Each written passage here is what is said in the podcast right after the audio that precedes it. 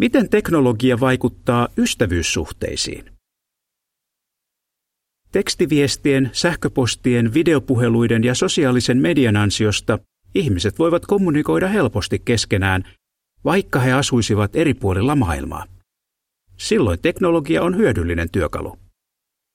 Toisaalta joillakin, jotka ylläpitävät ystävyyssuhteita pääasiassa teknologian avulla, on taipumus olla vähemmän empaattisia ystäviään kohtaan, tuntea enemmän yksinäisyyttä ja tyhjyyttä, keskittyä enemmän itseensä kuin toisiin. Hyvä tietää. Empatia. Empatian osoittaminen vaatii sitä, että hidastaa tahtia ja kiinnittää huomiota toiseen ihmiseen. Se voi olla vaikeaa, jos joka puolelta tulvii viestejä ja sosiaalisen median postauksia. Jos teknologia hallitsee sinua, ajan myötä ystävien viesteihin vastaaminen voi alkaa tuntua vain yhdeltä tehtävältä muiden joukossa. Tavoitteeksi voi tulla vain tyhjentää saapuneiden viestien kansio, ja silloin voi jäädä huomaamatta, että joku ystävä tarvitsee apua. Mieti.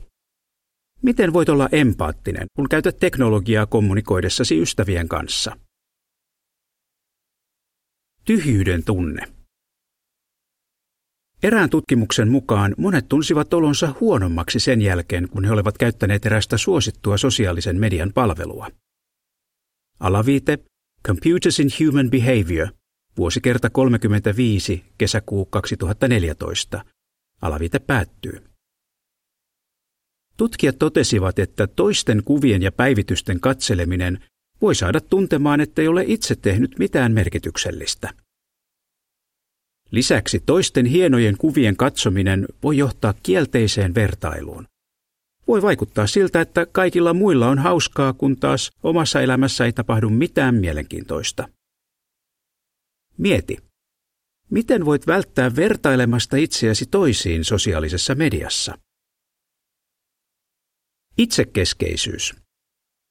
Eräs naisopettaja on huomannut, että jotkut hänen oppilaistaan näyttävät hakeutuvan yksipuolisiin ystävyyssuhteisiin ja ovat kiinnostuneita lähinnä siitä, mitä he voivat ystäviltään saada. Alaviite kirjasta Reclaiming Conversation. Alaviite päättyy. Ihminen voi alkaa ajatella, että ystävät ovat kuin sovelluksia, jotka voi avata ja sulkea oman mielensä mukaan. Mieti. Antaako se, mitä julkaiset netissä, sinusta kilpailuhenkisen tai itsekeskeisen kuvan? Mitä voit tehdä? Analysoi omaa teknologian käyttöäsi. Kun teknologia on renki eikä isäntä, se auttaa pitämään yhteyttä ystäviin ja vahvistamaan ystävyyssuhteita. Raamatun periaate. Rakkaus ei tavoittele omaa etuaan. Ensimmäinen korinttilaisille 13, 4 ja 5. Valitse seuraavista ehdotuksista ne, joita haluat kokeilla, tai kirjoita omia ideoita. Keskustele enemmän toisten kanssa, sen sijaan että vain lähettäisit heille viestejä tai sähköpostia. Laita puhelin pois tai äänettömälle, kun keskustelet toisten kanssa. Vähennä sosiaalisen median selailuun käyttämääsi aikaa. Opettele olemaan parempi kuuntelija. Ota yhteyttä ystävään, jolla on vaikeaa. Tekstiruutu. Kysy itseltäsi. Onko minulla aitoja ystäviä, joista välitän ja jotka välittävät minusta?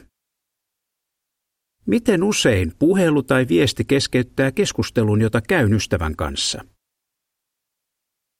Voisivatko kuvat ja kommentit, joita julkaisen sosiaalisessa mediassa, antaa sellaisen vaikutelman, että keskityn liikaa itseeni?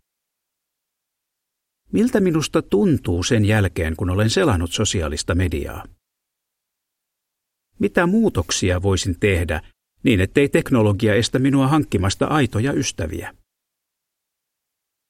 Raamatun periaate. Älkääkä ajatelko vain omaa parastanne, vaan myös toisten parasta. Filippiläisille 2.4. Tekstiruutu päättyy. Ystävyyssuhteiden ylläpitäminen vaatii aikaa ja vaivannäköä, joten realistisesti ajatellen niitä ei voi olla kovin monta. Ei ole kyse määrästä, vaan laadusta. Tosi ystävät ajattelevat sinun parastasi, ja sinä heidän. Emily. Kirjoitus päättyy.